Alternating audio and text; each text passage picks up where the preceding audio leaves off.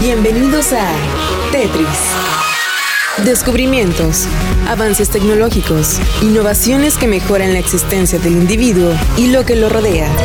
Tetris, que la ciencia te acompañe.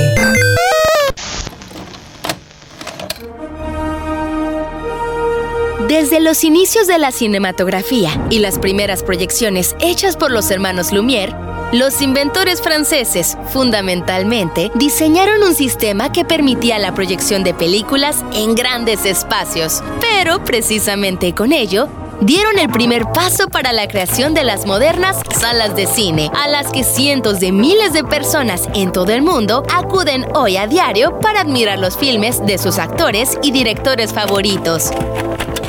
Sin embargo, llegó un momento en el que los cinéfilos ya no podían ver las películas en las salas, debido a que tenían que dar espacio a las nuevas entregas. Esto abrió una jugosa posibilidad para que alguien encontrara la forma de encapsular esas cintas y permitiera verlas desde la comodidad de su casa.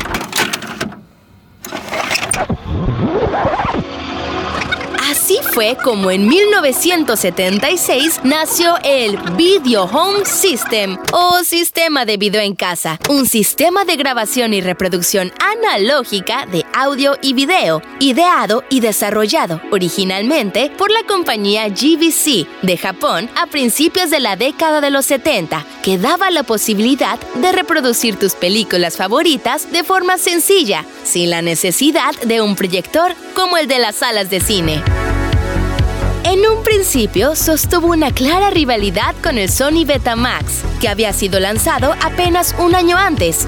No obstante, su practicidad generó un recibimiento tal que lo convirtió rápidamente en el formato estándar hogareño por excelencia. Su impacto en el mercado fue tan grande que incluso la compañía Sony pidió una licencia a GVC para fabricar también ella algunos modelos y aparatos.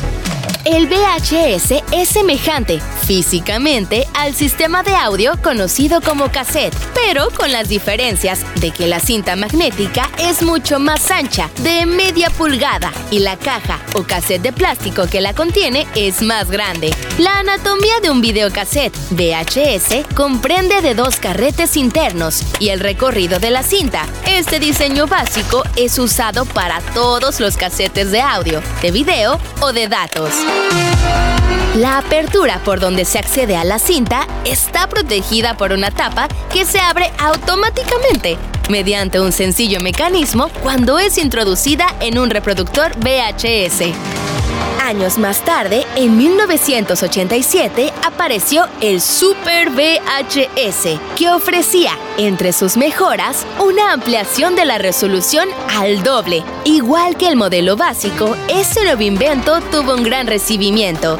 Sin embargo, solo le duró unos años luego de la llegada de la década de los 90, fecha en que vio la luz el famoso DVD, que rápidamente reemplazó a los VHS gracias a su ofrecimiento de soporte digital y practicidad de espacio. Seguramente tus papás o incluso tú aún tienen algunas películas en formato de VHS. Te invitamos a que compartas qué títulos aún conservas a través de nuestras redes sociales. Esto fue Big Bang y el origen del VHS.